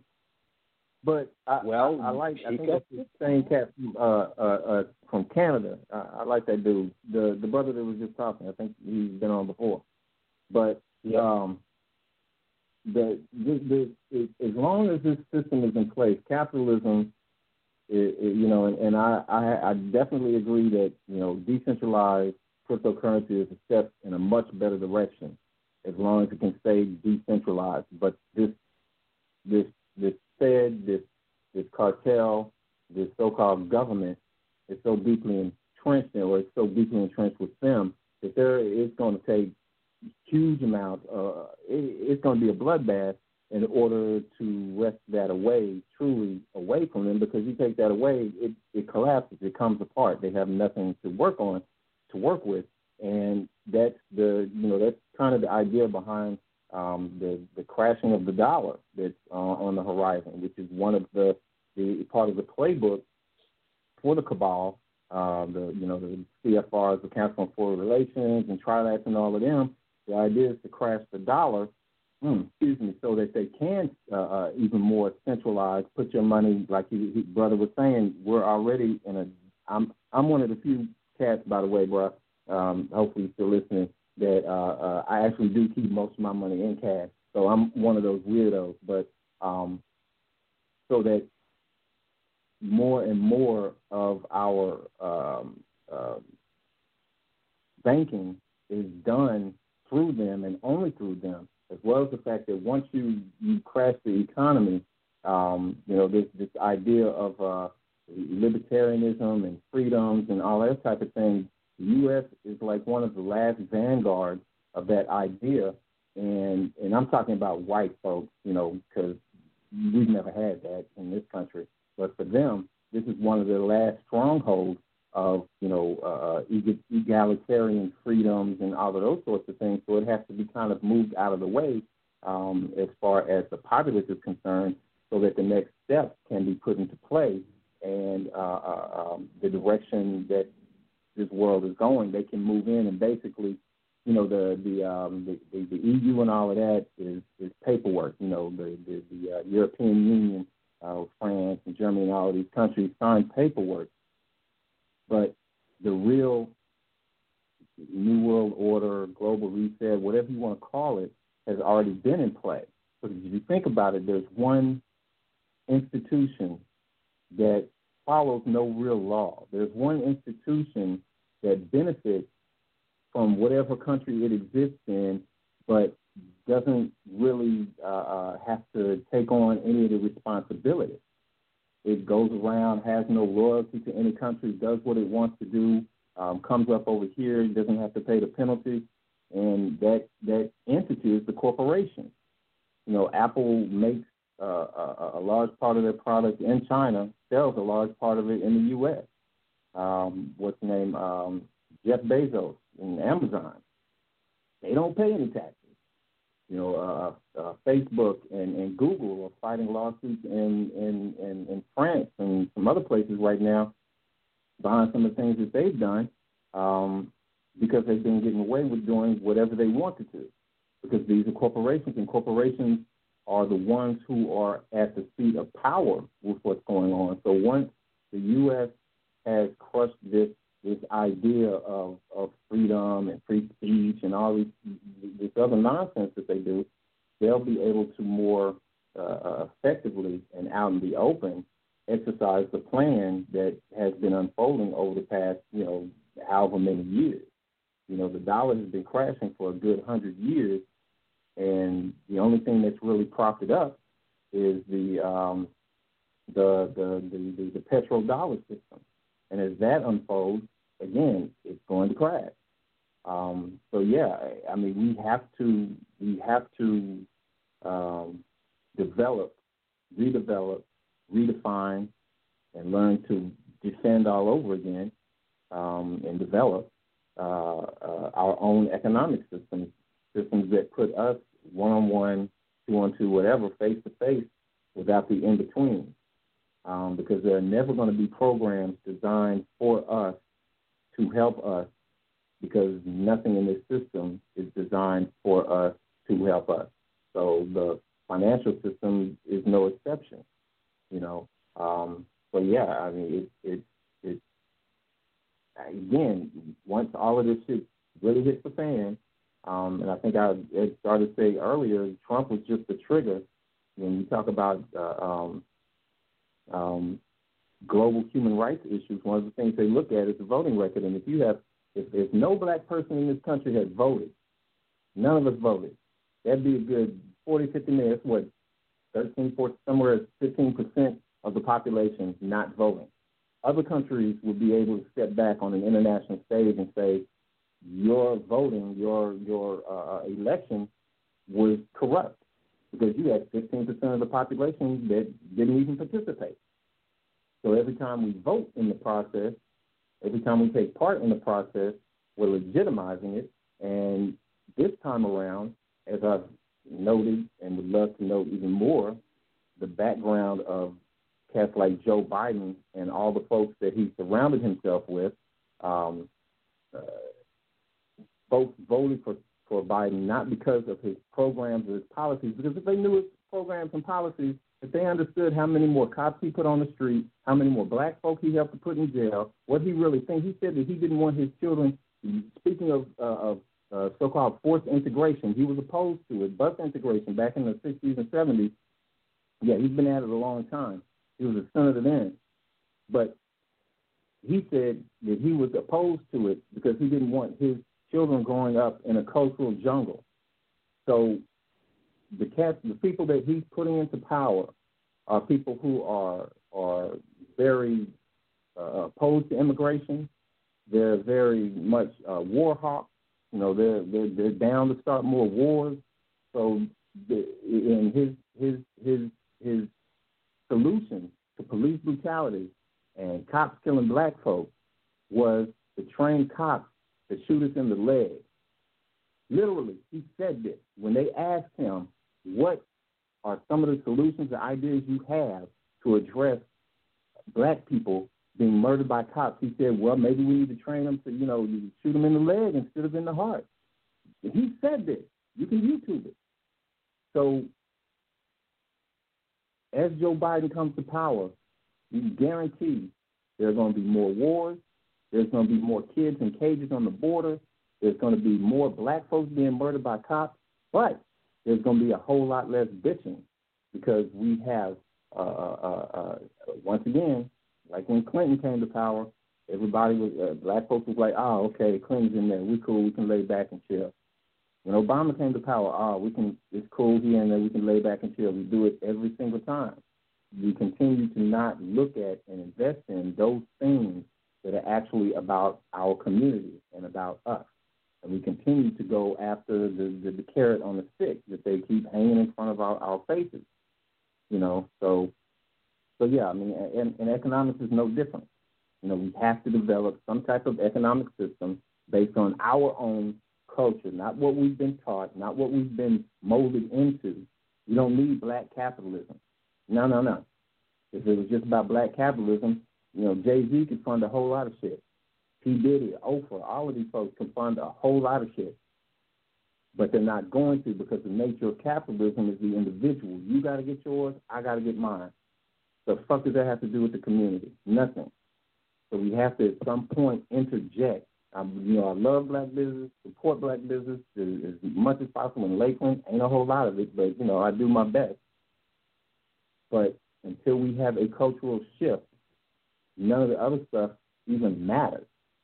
We're just gonna just gonna be a, a, a what was it? Somebody said that we'll just be laundering money for white folks, which black folks do now. Jay Z is laundering money for, for, for white folks. They send the money through him and off to their offshore accounts or whatever. So so yeah, I mean it's it's it's I mean, yeah. I don't know what else to say. Hello? Psych. Hey, I'm real. yeah, psych the economics guy. Why are you talking to me? I think you don't. I think yeah. I think you don't. You don't practice your um, extreme and powerful level of verbosity so much. I don't have anything to say. but cryptocurrency is something I've never studied. Uh, you know, and and, and we and this and the show is not about economics necessarily. The show is about the strategy of divide and conquer. So I don't want to get too much into that, especially at the end of the show. But I, I think that, that this maybe could make another show because I know a lot of people debate this uh, about economic theory. Because I'm not necessarily against all the principles that, that are involved in capitalism. I don't think capitalism is the overall answer, and I don't think socialism or communism is the overall answer. But a mixture of, of the principles that come from both you know, would would create a more proper economic uh, philosophy when dealing with a more civilized society. About uh, entrepreneurialism. and and and yeah, you. I mean, and you're right. But uh, so I've never been I've never been a a hater of capitalism completely, and because I understand the the the some of the principles, not all of them, some of the principles, not extreme capitalism. And one of the things that we know is that the extremity of anything is a problem. Anything right. to its extreme could be a, can be an, a, a problem. So things have everything that we come in contact with has to be balanced out by its opposites in order to produce that uh that that that uh that natural progression. I mean, we can even look at the way that male and female balance each other out in order to produce life. So but that's but, all I have.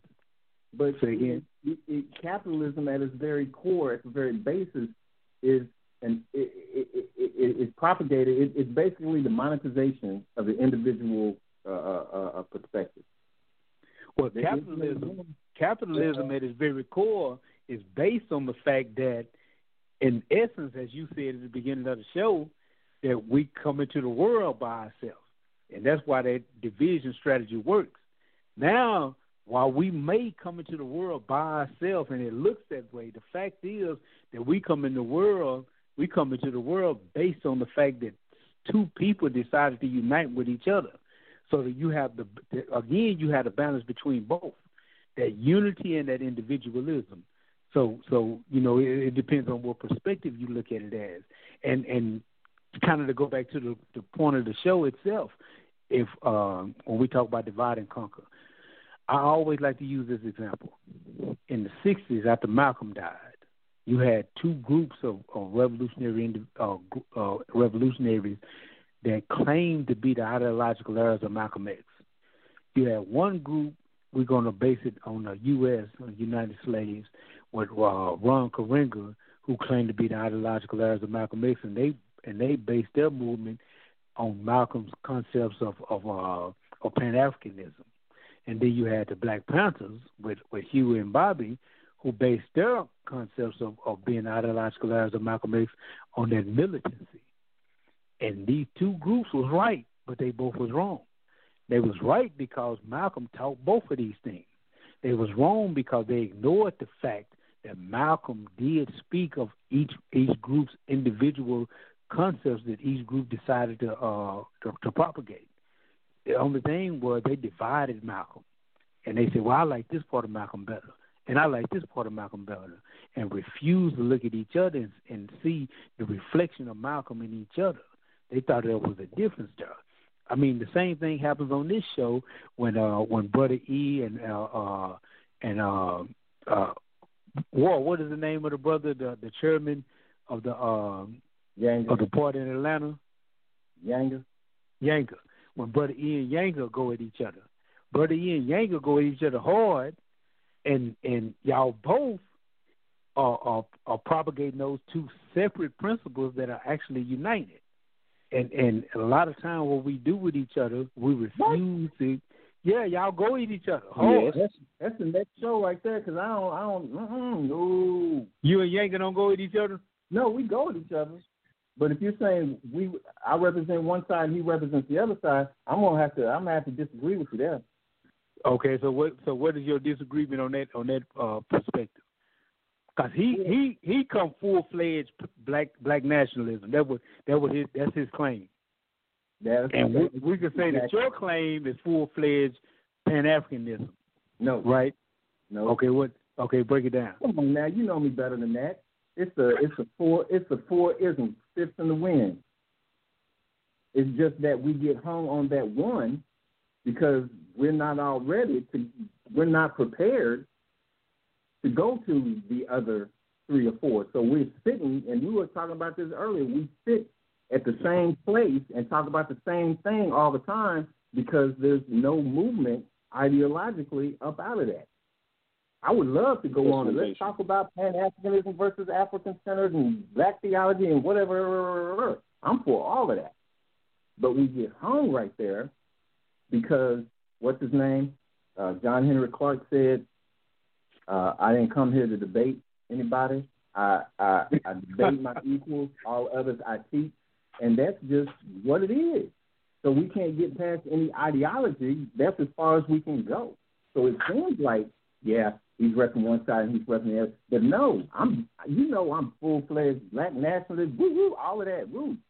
but there's more to it than that. I, you know, we've been into black nationalism. Let's move the hell on. Let's grow into the Pan African and all the other things. Black nationalism, you know, ain't the answer. It's a part of it, but it's not the answer. It's a starting point for most of us, but it's not the answer. You ever try? Yeah. Man, what's wrong with you? yeah, let me let's let me let the caller make one quick point, and then we got the we got to end of the show. But I, I do want to go ahead Oh, yeah, and, it's and, and do the right thing, and uh and Yes, let sir. him just make a point real quick. Ending in six zero five zero again. You back on, brother? Uh, great conversation. I just wanted to say, uh, great conversation. That's it. Um, and I think we need to start. I think one of you said define, um, and I think that's what needs to happen. We need to define what it is we want. It's going to have to be designed, and we're going to have to create it and design it, whether we're talking about economics or whatever. So, great conversation. Outstanding. I love that. Appreciate it. I'm, I'm going to mute, mute you back. One one one last thing I want to say here, going back to the silent weapon for quiet wars before we uh, jump into the outro uh, song. It states in here that the people hire politicians so that the people can, number one, obtain security without managing it. Number two, obtain action without thinking about it. Number three, inflict theft, injury, and death upon others without having to contemplate either life or death. Four, Word. avoid responsibility for their own intentions. And number five, obtain the beliefs and reality of science without exerting themselves in the discipline necessary for facing or learning either of these things. Now, again, this is coming from Silent Weapons Quiet Wars, and it goes right into the concept of, that we talked about dealing with divide and conquer. With that being said, I let us go into our outro. All power to the people. Every black person has to make a decision. Every black person. Either you are going to fight white supremacy or you are going to support and accommodate. Every black person has to make that decision. You're either going to ignore white supremacy, okay, or you're going to fight white supremacy. Government is designed to perpetuate the status quo. Black people are on the bottom of that status quo. So nothing you vote for is going to change that.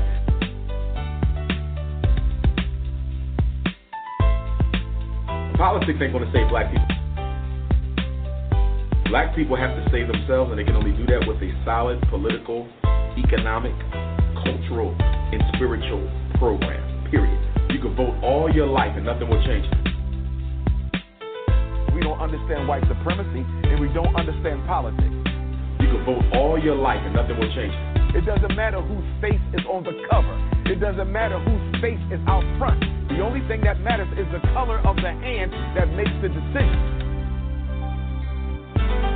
Our brother was selected before he was elected.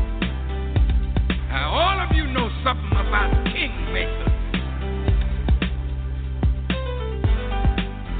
when people in back rooms come to somebody who's popular, somebody who's intelligent, that don't speak with a Negro dialect.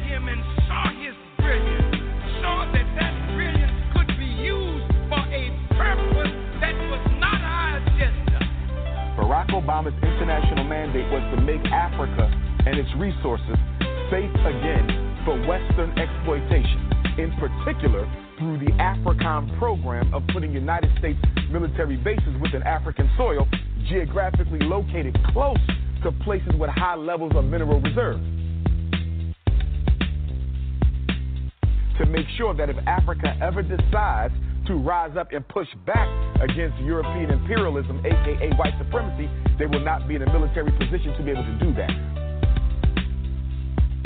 Domestically, Barack Obama's job was to distract black people in America long enough for the government to take everything that our ancestors fought for, roll it up into one big ball civil rights, voting rights, affirmative action, equality, you name it, over to the feminist movement, roll it on over to the LBGT movement, and roll it on over to the multicultural movement.